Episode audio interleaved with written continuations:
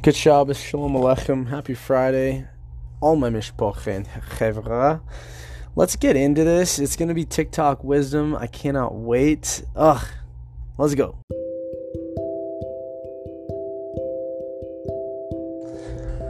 Folks, we're kicking off this with Marcus Aurelius, the GOAT. What a great philosopher. And he says, The wise man accepts his pain, endures it, but does not add to it. Folks, do not create more chaos in your life. Accept everything going on, but be proactive. You don't need to just let things compound uh, worse. Accept, endure, but push and strive for greatness. Simple, simple, simple stuff. But the way he he he says that, do not add to your pain. Endure it, accept it, but still try to make a good life for what you have been taught is good life. But I always like to then add on top just be aware of the program. So if your program has said, I need a better life, I need to strive for a better life, be aware of that programming. If your programming says, okay, I'm going to wallow, uh, wallow in my self pity and make things worse, be aware of that programming too, and you'll be at peace because that's not you. You just simply say, oh, that's the program I was dealt with, but I'm at peace because peace is forever. So I, can't, I don't know if Marcus Aurelius, I wish he had met Eckhart Tolle because they would have had a great conversation. But that's my thoughts. Is I, and this is what I mean. This is the beauty of being able to um, get bits of chokhmah from everyone throughout history. Is you can now start to take. I like a bit of that. I like a bit of this. Like for example, I really love Marcus Aurelius's stoic, just no BS way of living life. But I also love Eckhart Tolle's view on getting to the root of peace, and that everything is kind of mashuga and a little yutzi if you're not thinking in a peaceful state. All right, so for this, the, the, there was a picture of the number 13. However, the way it was drawn, it also looked like the letter B. When you put with other letters, you assume it's a B. But when you put it with other numbers, you assume it's the number 13. Isn't this interesting? What's cooler is when you put them together, now it depends on context. It's contextual.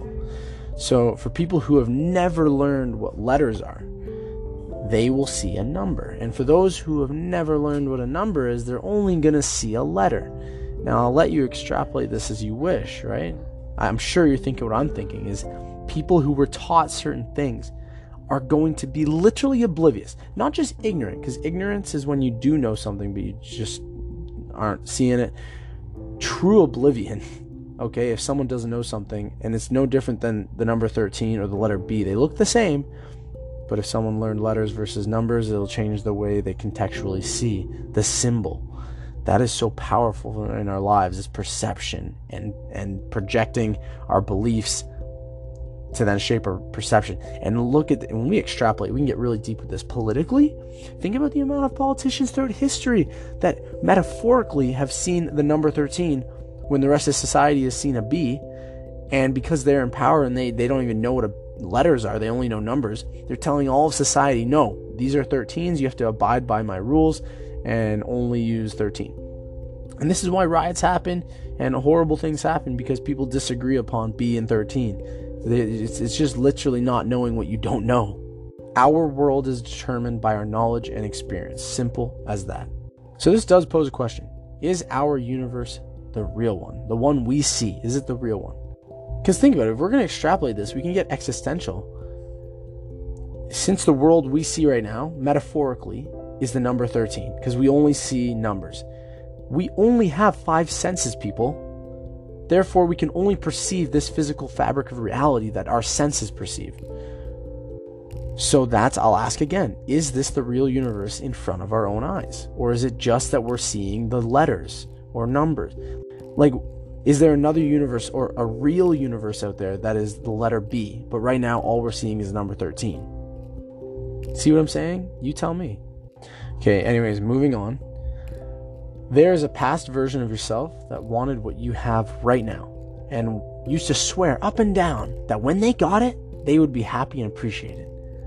Prove them right. This is very powerful, very powerful stuff because there was a part of us way back that had something, sorry, that wanted something we have now. I'll let you, t- here, I'm going to give you 10 seconds. I want you to reflect with the past version of yourself. Something you swore that when you had it, you'd be happy. And now you have it. Think about it 10 seconds.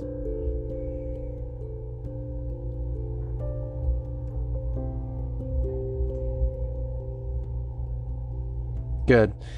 For me personally, it was the concept of passive income. I really wanted just passive. I really wanted passive income, and yeah, now I have uh, a thousand dollars a month in passive income, and I have to always remind myself, like, okay, we're one step one of the way there to financial independence. And I always have to remind myself that yeah, two years ago that was definitely non existent and I was I couldn't wait when I had that. So yeah, I don't know about you guys. What do you think of? Oh, I thought of another one. For me, in fitness, being able to do all the Olympic lifts. Ah, okay, at Fanshawe I could not overhead squat. Now I'm able to overhead squat because I taught myself. And I thought that was impossible because my body type and just I didn't have the stability and the mobility. And it's wrong. I taught myself. And now now I can do tons in the gym that I never thought I could. Oh, same with I thought my knee would hurt for so long. Now it doesn't. Ugh. There's so many things that yeah, looking back, uh, younger self is proud and, and happy. Anyways, I, I'm very curious. Message me what you guys had in your mind. Now, there was one thing I put in my notes here is that I disagree with the last part when it said prove them right because Jay Shetty has a concept I'll never forget, and that is never try to prove. And it's a very radical, deep concept, but think about this. When we are proving, even proving to ourselves, that is the ego being in lack. That's the ego being in lack. That is your self talk saying, You are not enough, prove that you're enough. But we are always enough because remember, someone taught us we weren't enough. It was literally just someone taught us. And if someone can teach us we're not enough, someone can teach us that we are enough. And when I say someone, I mean something can teach us. Something could be information, it could be anything. But let this be the information that your brain needs to not have to prove anything anymore. And then, so what does Jay Shetty say? He says, okay, well, that doesn't mean you have to sit in a dark room do nothing forever. Express. So, expression is your self esteem. So let's take two examples. Someone is singing. Instead of singing to prove to their parents they're a good singer or proving to themselves that they're talented, if they already love singing and and I guess deep down feel they're a good singer, there's no they don't need to prove anything anymore and now they just express love for something. And singing is an expression of their high self esteem. Here, I'm going to Google self esteem quick. Self respect or confidence in one's own worth or abilities. So that's self esteem confidence in your abilities. If you truly have confidence in your abilities, you are not having to prove because proving is to justify and not truly be confident. To prove means you don't truly have self esteem because you're still, there's a void you're filling, which means that it's not actually there. Like confidence, there's a void in your confidence. So you're trying to fill it with self esteem. No, no, no. Sorry, sorry, sorry. I really hope you didn't take that in. There's a void within your self confidence. So you have to prove to fill that bucket. When you express yourself authentically, you are using your self esteem, your confidence in that ability. So now I'll say it all over again one last time before we move on, and you'll understand. Jimmy is singing, but he's doing it to prove to himself he can sing. That is a place of lack. And we don't want to be in a place of lack, people. Because a place of lack means you're not present, your self talk's taking you over. When you express, you are already confident in your abilities and you're in a place of self esteem, high self esteem. So, people, go express everything you have right now. Everything you've been given in life, express it, and your, high, your self esteem will be high. When we express ourselves, we accept and we're present with everything going on that we have. Presence is peace. There is zero connotation behind pre- uh, peace, by the way.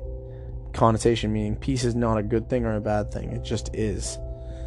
And if someone goes, "Oh, well, Zev, are you saying then me loving to prove people is bad? Like, what if I love to prove people wrong?" What you hear this all the time in sports, all the time. I have to prove something to myself. I got to prove to myself I'm I'm good enough for this team. And then people work hard and they make the team, and everyone's happy and lovey-dovey. And, and, and this is it's a simple philosophical response. I say, if you believe it's going to make you happy, you're right. you're right. and just be aware of that joy. Be aware of the nachis. Like everything's a form. Everything's a form. Everything is some construct we're agreeing to. For that reason, whatever that construct is, whatever the form is, be present of it, and uh, and you're good. And even then, don't be present. And as long as you can be present of not being present, you'll be nothing will affect you. You'll be good. This is just a coping mechanism that I'm aware of. That's all.